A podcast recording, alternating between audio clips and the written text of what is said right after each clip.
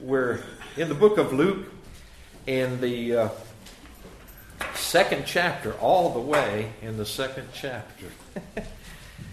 We're studying, if you will, Christology, who Christ is and what he does, because that's the foundation of our soteriology, how his work is saving, savingly applied to our lives. We're looking at the background of this Jesus in depth that Luke gives that some of the other Gospels don't. And where we left off last time was looking at the fact that after the temple experience, uh, mom and dad are headed back to their hometown of Nazareth. And they get to a stopping place uh, in our study about this amazing child. And when they look around and gather themselves, behold, Jesus isn't there. I asked the question, it was rhetorical, but if you have an answer, was this bad parenting when Mary lost Jesus, as it were? Was it? No, ma'am. Why is that? Well, she figured he was with his father or the, the family or Yeah. relatives. She had every reasonable expectation that he was going to be there when they stopped. Uh, this is a classic case of uh, her turning to Joseph. This is sanctified imagination here. Her turning to Joseph, I thought he was with you. And he turning and said, Well, I thought he was with you up front. But he was but he wasn't. Well, let's begin by looking at verse 43 in chapter 2. Let me just read that, and we're going to try to finish up through 52. In verse 43, when the feast was ended as they were returning, here is here, listen, this is the main point of this passage. The boy Jesus stayed behind in Jerusalem. His parents did not know it. He stayed behind in Jerusalem. It is a divine appointment, if you will, that was taking place here. He is spending this time in the temple. One of the things that crossed my mind when I was thinking about this, this was a three day interval between the parents losing him and them finding him again. One day's journey to where they stopped overnight, another day's journey back, and it took them a day to find him. It seems in studying this that the last place they looked for him was the temple because it says it took three days. Why was that if they did? Uh, just imagining and asking. He stayed behind. What's at work here? He is in the temple, verses 46 and 47. Give us an idea of what's going on here. and we read, after three days, they found him in the temple, sitting among the teachers, listening to them and asking them questions. And all who heard him were amazed at his understanding and his answers. Perhaps in growing up, you've seen a Sunday school lesson about this, and they picture Jesus standing there teaching them. That is not exactly what's taking place here. I'm sure he might have been instructing them with some of his answers. But he was there listening, and it was a give and take teaching situation. I suppose this is uh, in uh, an old movie I saw about lawyers being trained the Socratic method asking question and you answer. There was give and take here, questions being ad- asked and being answered. And he is precocious here, answering them and in some ways making them scratch their head. Where is this coming from? This chap is only 12 years old. He's precocious, he's passionate about what's going on, and they're amazed at this. As they were amazed at his understanding. How much of this is his uh, physical side where he's developing and learning things and grasping things? How much perhaps the spiritual side, I'm not sure. One thing I'm certain of, he is not disobedient in staying here. There might have been a breakdown in communication, don't know all of that that's involved, but he is here at an appointed time. He is here to learn.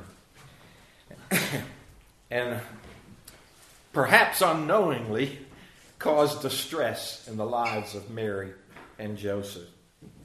The teaching here around the temple often took place in groups out in what they call the porches, the surrounding outlying area of the temple.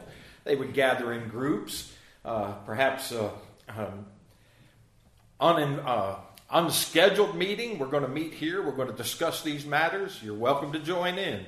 Whatever the situation, but he was there learning. The kind of questions perhaps were a little unusual. They were amazed at his understanding about these things. The idea is here this isn't a crowd of 12 year old youngsters, young men. He is among the religious leaders of Israel here at the temple. He is giving and taking on, on an equal footing, if you will. Part of the mystery of the incarnation is seen in this. He amazes them, even as a little child. It's, it's a delightful thing and almost a scary thing to think of the power of our Savior. Well, look at verses 48 to 50. When his parents saw him, they were what? Astonished they were astonished. And his mother said to him, this seems to be a change of tone from the astonishment. she says, Son, why have you treated us so? It's almost as if she's berating him here. What were you thinking? We took off, went down the road on our 80, on the beginning of our 80 mile trek home, we lose you. We can't find you. Behold, your father. Now, this is interesting. Think of the, the play here between the two. Well, let me read it all the way through. She says, Mary says to Jesus, Behold, your father and I have been searching for you in great distress. What does he say to them? Why were you looking for me? Did you not know that I must be in my where? Father's house. We have Mary's picture of Joseph as the father. Jesus, in his answer, says, God is my father. This is the mystery, again, of the incarnation. True, Joseph walked with Mary, raising Jesus, rearing him as his earthly father. But really, Christ is pointing the, pic, the finger at who the true father is that he's doing work for here in the temple, as it were. Didn't you know you must be? I was must be at my father's place. I must be doing the work of my father. Very interesting picture here. Another interesting thing about this is after this uh, story here, I don't think we hear of Joseph again in the Gospels. I believe physically after this, sometime he died. He is not around when Christ begins his earthly ministry about 18 years after this incident here. No mention of him.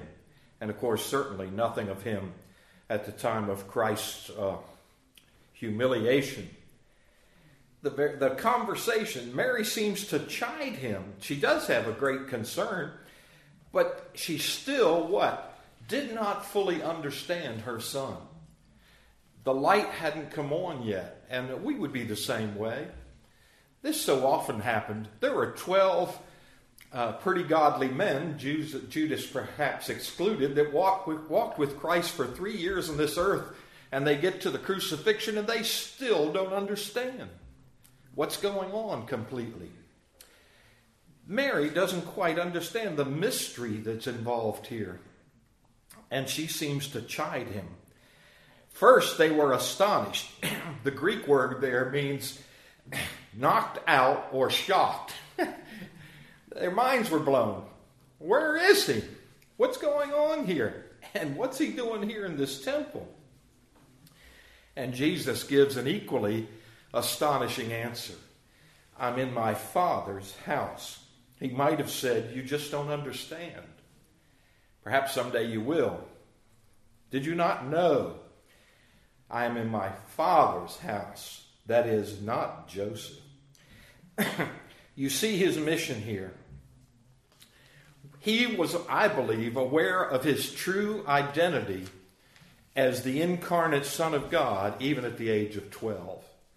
He said, I am here doing my Father's business, the Heavenly Father. He doesn't say our Father. He doesn't point to Joseph by his language or his gestures. We have here a glimpse of the Trinity, if you will. The Father and the Son, one God. One God. And of course, the Holy Spirit makes up the Trinity. You see, Jesus is under God's authority. Ultimately, he is not under Mary and Joseph's.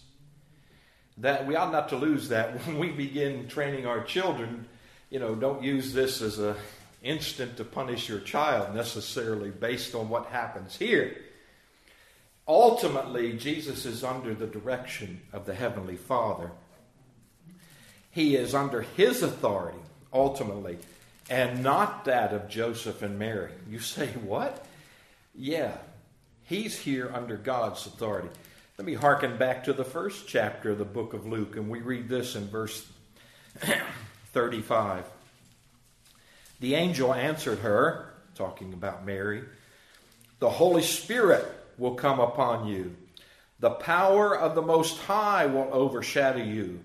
Therefore, the child to be born will be called Holy, the Son of God. I don't know if the light came on then, but this was an indication of what was written back in chapter 1, verse 35. Mary, this isn't just yours and Joseph's son. This is the Son of God that we told you about. Wow. What a what an instance this is. Maybe that's what he was saying. Um, you know, in light of everything you've been told, why didn't you look here first? Yes. Don't you remember? An angel came and spoke to you. Yeah, it's a good point. But so many times in Scripture this happens. You think of the apostles and you think, how could they be so dumb? well, you only have to look in the mirror sometimes you know, sometimes how dumb are we with regard to trusting and learning about God? Well, the conclusion of the matter is in verses 50 and 51. they did not understand the saying that he spoke to them. And he went down with them and came to Nazareth, and, look at this, was submissive to them. And his mother treasured up the, all these things in her heart. What a blessing that is. She again is pondering here. They did not understand, but he, nevertheless, finishing, I suppose, his work here in the temple for this time, returned with them to Nazareth. And the scripture says he was submissive to them. Our Jesus kept the law all the way through his life at every point. There was seems to be a side road here because mom and dad didn't understand but he was not disobedient. And as I said, I think this is the last time we hear about Joseph or see him. He was probably older when he married Mary. Remember, we figured she was a young girl in, in her teen years. Well, he disappears after this. Mary takes these things and ponders them. And the conclusion of the matter is things go on. Jesus increased in wisdom and in stature and in favor with God and man you see the progression of his life in, in some ways in the uh, words used to describe Jesus. For instance, in chapter 2 and verse 16, we read this And they went with haste, who's this? The shepherds, and found Mary and Joseph and the baby lying in the manger. You go further down in the same chapter and you come to verse 40, the return to Nazareth. And the description of Jesus there is, and the child grew and became strong, filled with wisdom, and the favor of God was upon him. We've left the baby. Verse 43. this is where we were just talking about the trip to Jerusalem. The feast was ending, they were returning, and the boy, Jesus, we see this progression here. And then we come to verse 52. And Jesus increased in wisdom and in stature and in favor with God and man. we have a full orb picture, if you will, of the Savior. He increased in all these things past this time in the temple. And he did that progressively for 18 more years until he began his earthly ministry. So, we leave this chapter, we go to chapter 3 in the book of Luke. Where are we going? We're leaving behind 18 years of history to look at Jesus down the road. Let me read to you verses 1 through 6 of Luke chapter 3. In the 15th year of the reign of Tiberius Caesar, Pontius Pilate being governor of Judea, and Herod being tetrarch of Galilee, and his brother Philip, tetrarch of the region of Iturea, and Trachonius, and Lysanias, tetrarch of Abilene, during the high priesthood of Annas and Caiaphas. The word of God came to John, the son of Zechariah, in the wilderness. and he went into all the region around the Jordan, proclaiming a baptism of repentance for the forgiveness of sins, as it is written in the book of the words of Isaiah the prophet the voice of one crying in the wilderness, Prepare the way of the Lord, make his paths straight. Every valley shall be filled, every mountain and hill shall be made low, and the crooked shall become straight, and the rough places shall become level ways, and all flesh shall, see the salvation of God. We turn now back away from Jesus and look at John the Baptist again. And we have here the beginning of his ministry on earth. Luke, excuse me, Luke weaves a beautiful picture of the history of these two men together. We have the foretelling of the birth of John and then his birth. We have the same thing about Jesus and his birth. And now, after the incident, if you will, at, at uh, Jerusalem in the temple at age 12, we move forward about 18 years. And we're beginning to look at the full orb ministry of John the Baptist. Luke is doing this. I have no idea why he jumps that many years, but it's, it's uh, divinely inspired, and it's a question I'll have to say for eternity, I suppose. What do we have here that Luke is doing once again in chapter 3? like he did earlier. What do we say about Luke and his presentation of the gospel? Goes back to the Old Testament. He does. He fills in a lot of the historical setting that the other gospels don't. And that's taking place here too. Well, how do I get that? Well, you read the first several verses. How many names are listed there? Who are they? We'll look at that. This is 18 years after the temple visit. We're going to have John front and center. And Luke doesn't leave us scratching our heads wondering here. He tells us, in the 15th year of the reign of Tiberius, Tiberius Caesar, he was emperor, served, I believe, from about 14 to 37 AD. There's one. What kind of leader is he? I don't mean describe his character. What kind of leader is he? He is, he's not a religious leader, is he? He's a political leader. Luke wants us to see that. He wants to see what's going on here in the world. We also have Pontius Pilate, who was governor of Judea. Some places that's called proconsul, his title. Again, a secular position, if you will, in politics. He reigned from about 14 to 37 AD. These correspond, of course, you've figured this out already, with the life of Jesus Christ and his ministry. Well, we go beyond that we go to Herod, tetrarch of Galilee, and his brother Philip, a tetrarch. This Herod is not Herod the Great that we saw in the beginning of Matthew, who sends people chasing after Jesus and slewing babies to try to find him. That's Herod the Great.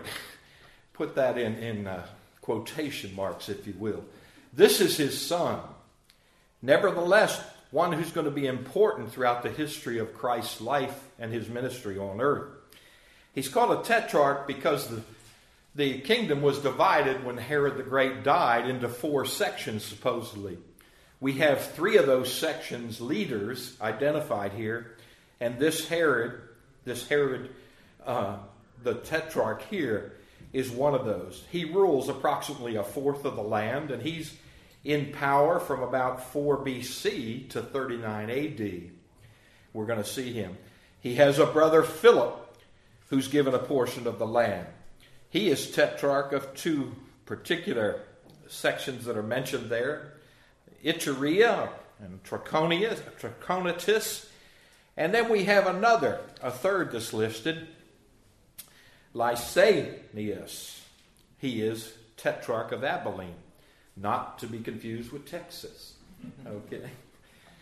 A town, a region called Abilene. You say, well, there's only three there. Well, that's right. Somewhere in the history, there's not a fourth mentioned here, but there, that's where the word tetrarch comes from. Nevertheless, they had that sort of office, if you will. They held a certain portion, and it got to be tetrarch because it was supposedly divided four ways. I don't know where the fourth one would be unless the two regions that are assigned to Philip take care of that fourth region. It doesn't really matter what Luke wants us to see is these people are in control. You see the areas where they are in control, the regions. That's important for our future history here. Augustus was a co regent with Tiberius, and he died in about 14 AD. And he left Tiberius Caesar here to rule in his place when he died. Well, he is Herod the Great. He was father of these tetrarchs. He's mentioned in Matthew 2. And here we have a different Herod. He's one of Herod the Great's sons. In other places, he's referred to as Herod Antipas, if I'm pronouncing that correctly A N T I P A S. And he was tetrarch of a certain region, and he had two brothers as well. And they had another one who was over this place called Abilene. Well, Luke draws the picture out more for us. He said during the high priesthood, now we have a picture on the religious side of Annas and Caiaphas. Who do those remind you of or make you think of? Now we have a picture here of two high priests. Why two? What's going on here? Thought only one high priest ruled. That is true. There are two here because, once again, Luke gives us a picture of the turmoil that's going on here. We have two listed here. Excuse me, using my young voice there. we have Annas and we have Caiaphas. Well, again, we have political intrigue taking place.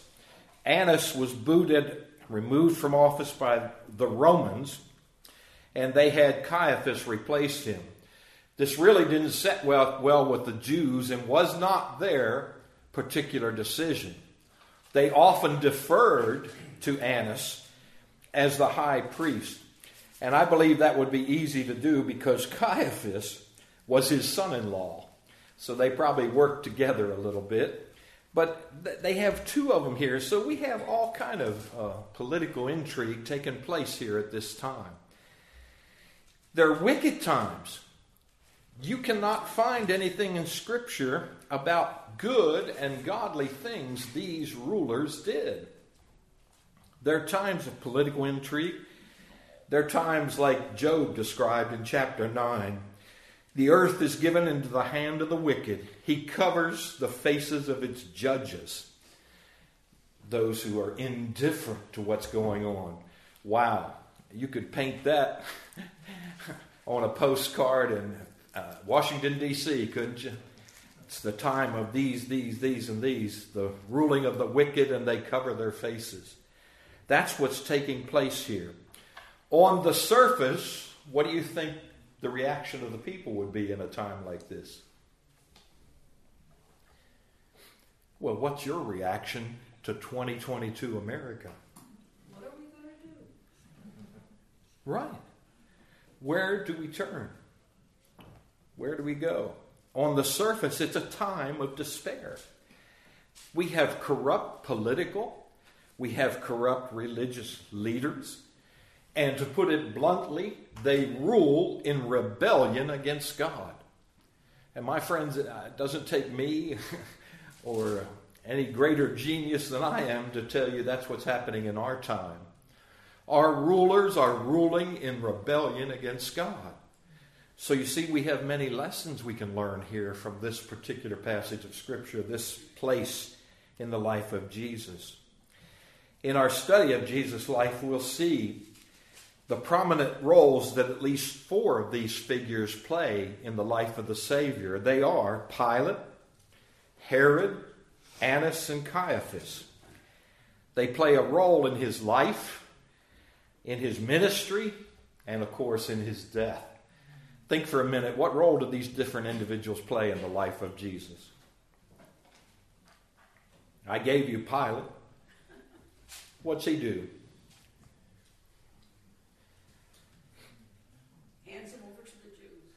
He what? Hands him over to the Romans. Goes off then and washes his hands, doesn't he?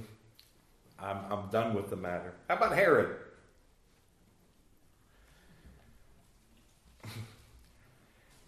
Well, Herod does not give a good word to those who come to seek him, including Jesus, to rectify any situation. Herod was so vile that in order to maintain his position as this political leader, he even had members of his own family killed, lest they would be rival for his position in the government. What do you think he's going to think of Jesus? Nothing.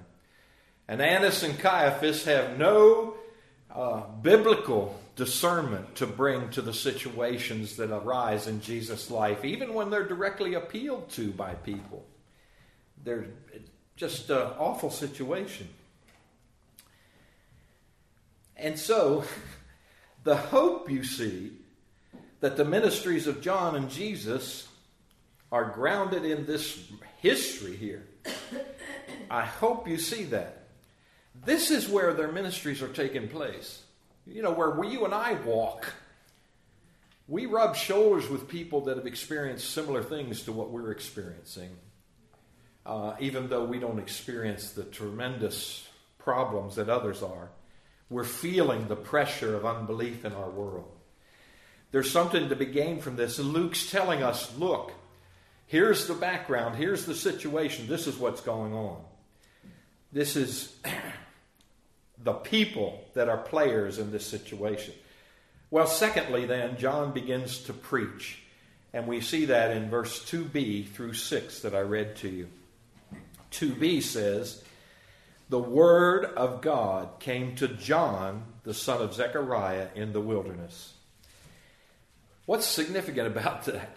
Well, this wilderness, this is a picture that you can find a number of times in Scripture. Where did Moses start? Oh, I know he was brought up in the house of Pharaoh. But after that, he took off somewhere else. He was on the backside of a mountain in the wilderness tending his father in law's sheep when the Lord sent for him. Where was David? Out taking care of sheep. Elijah, spoken to many times in the wilderness. It's a place of learning, it's a place of spiritual discipline, it's a place of meeting face to face with God, knowing Him, experiencing Him. And listen to what it says The Word of God came to John. John did not graduate from college and go hang his PhD or his uh, a DVD on the wall and say, All right, I'm ready to preach. The Word of God came to him. This is interesting. His call, and that's true of any real minister. We must have the Word of God and be sent with that in order to serve Him. How was John prepared? We don't know all the ins and outs, but he had spent some time here. His parents were relatively what when he was born? Old. They were probably gone sometime during that period of training in the wilderness. This is a very sobering thing. What did he wear? What did he eat? You know the story. He's out there not for the comforts of the world. He's out there to be prepared for this singular and very temporary and abbreviated ministry to hail the coming of the Messiah. And it starts in the wilderness. There's a number of times, as I said, that that happens in Scripture. This particular wilderness that's being talked about here is a barren hill country between Judea and the Dead Sea. Nothing of any value grows there, some scrub branches. If you ever want a description of that, talk to uh, Malcolm Gibson. He's been in a place like that, can describe the vegetation there. About all you can do is cut it down and start a fire with it. It's not a place of lush going out and picking corn and other vegetables to eat. It's a harsh environment. He is in that barren country. It's austere. And he lived there for, I don't know, perhaps 18 years. A good little while until we get to this place. He is in training, like Moses was tending his father in law's sheep.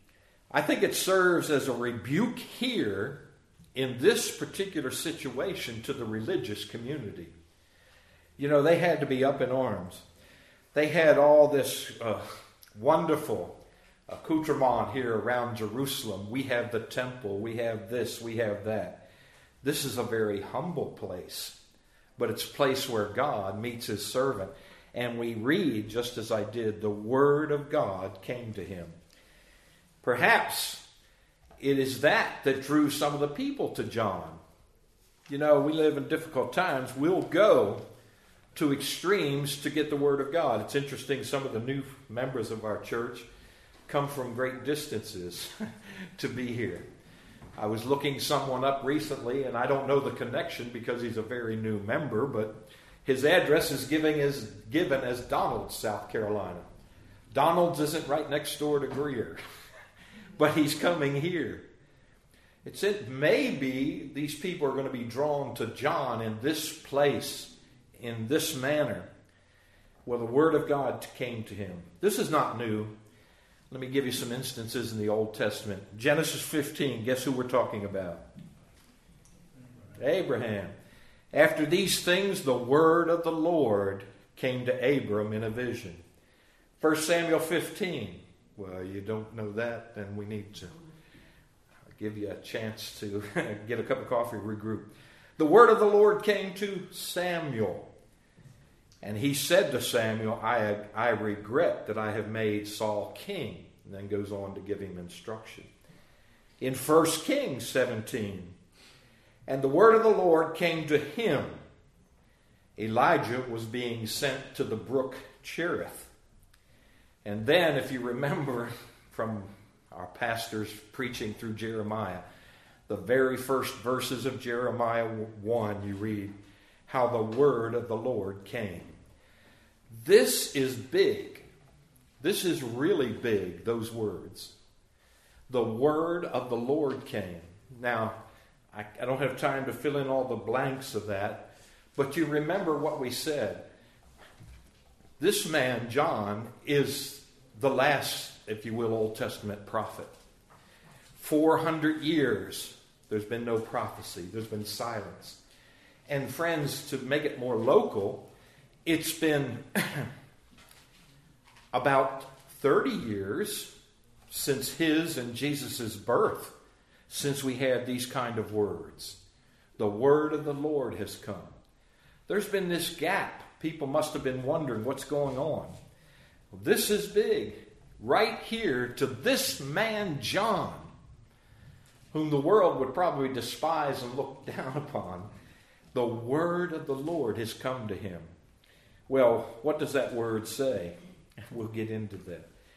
Verse 3 look at the scope and design of this. He went into all the region around the Jordan, proclaiming a baptism of repentance for the forgiveness of sins. I will stop right there with the reading of it. But really, do you know where Jesus or where John's ministry first began? maybe I'm being a little far fetched here. I believe his ministry first began in the womb. What happened? When Mary and Elizabeth were pregnant with these sons of destiny, if you will, there was movement. There was a deliberate bonding, if you will, that was going on there. There was this proclamation that a Messiah is here. And John reacted to that. He was, if you will, ministering the word to a degree, even way back then. Let me go to, again, we're still here in Luke, and go to verses 15 and 17. We're almost to the end of our time, but let me read to you a couple more verses here. And this is talking to Zechariah and his wife, Elizabeth, about their son. He will be great before the Lord. He must not drink wine or strong drink. He will be filled with the Holy Spirit even from his mother's womb. And he will turn many of the children of Israel to the Lord their God. And he will go before him in the spirit and power of Elijah to turn the hearts of the fathers to the children and the disobedient to the wisdom of the just to make ready for the Lord a people prepared. That's what John was doing. That's what he was called to do. And then at the end of that same chapter 1, we read in verses 76 and 77 And you, child, will be called the prophet of the Most High, for you will go before the Lord to prepare his ways, to give knowledge of salvation to his people in the forgiveness of their sins. That's what's taking place now. This full orb development of the ministry of John that was promised approximately 30 years before this. We're about to see all of this unfold. Alone in a barren country, his prophetic personality developed. He's ready. And the word of the Lord came to him. Well, what's going to happen? Can I tell you, come back next week? Do you have any questions or comments? We're looking at the beginning of John's ministry here. Well, back in Malachi, the very last verse, he's promised. Amen. Do you have it right there? Yeah. Uh, See, I will send you the prophet Elijah before that great and dreadful day of the Lord comes, and he will turn the hearts of the fathers to their children and the hearts of the children to their fathers, or else I will come and strike the land with a curse. That's the promise right there of John the Baptist. Amen. Yeah. I, I will probably bring that up later in my notes. but thank you. No, no, no, don't don't be sorry. That's good. You're thinking and looking. That's a, amen. It's great to see these things in the Old Testament fulfilled in the New. Does it not strengthen your faith? You know, how long did they wait for this, the nation of Israel? Sometimes they waited a long time for things because they were disobedient. But the 400 years of silence and when we started, I went over some of the things that have happened in the last 400 years. A lot of things have unfolded. And this is a desperate time. Well, it may be a desperate time for us, but can we not gather hope, garner hope from these words of Scripture? God has not forsaken his people. He is going to be true to his word. Just sometimes we need to sit on our hands a little bit and wait on him. I love that verse in Ruth where she's told uh, about seeking a husband, just uh, uh, sit and see how the matter will fall. Sometimes we just need to pray and sit, see how God will work. I don't mean that we're to be indolent in our practice of our faith, but we need to wait upon Him. God is going to do the event in all of history that matters here. And John is going to be blessed to be used by him to proclaim that. And we'll look at that next week, Lord willing.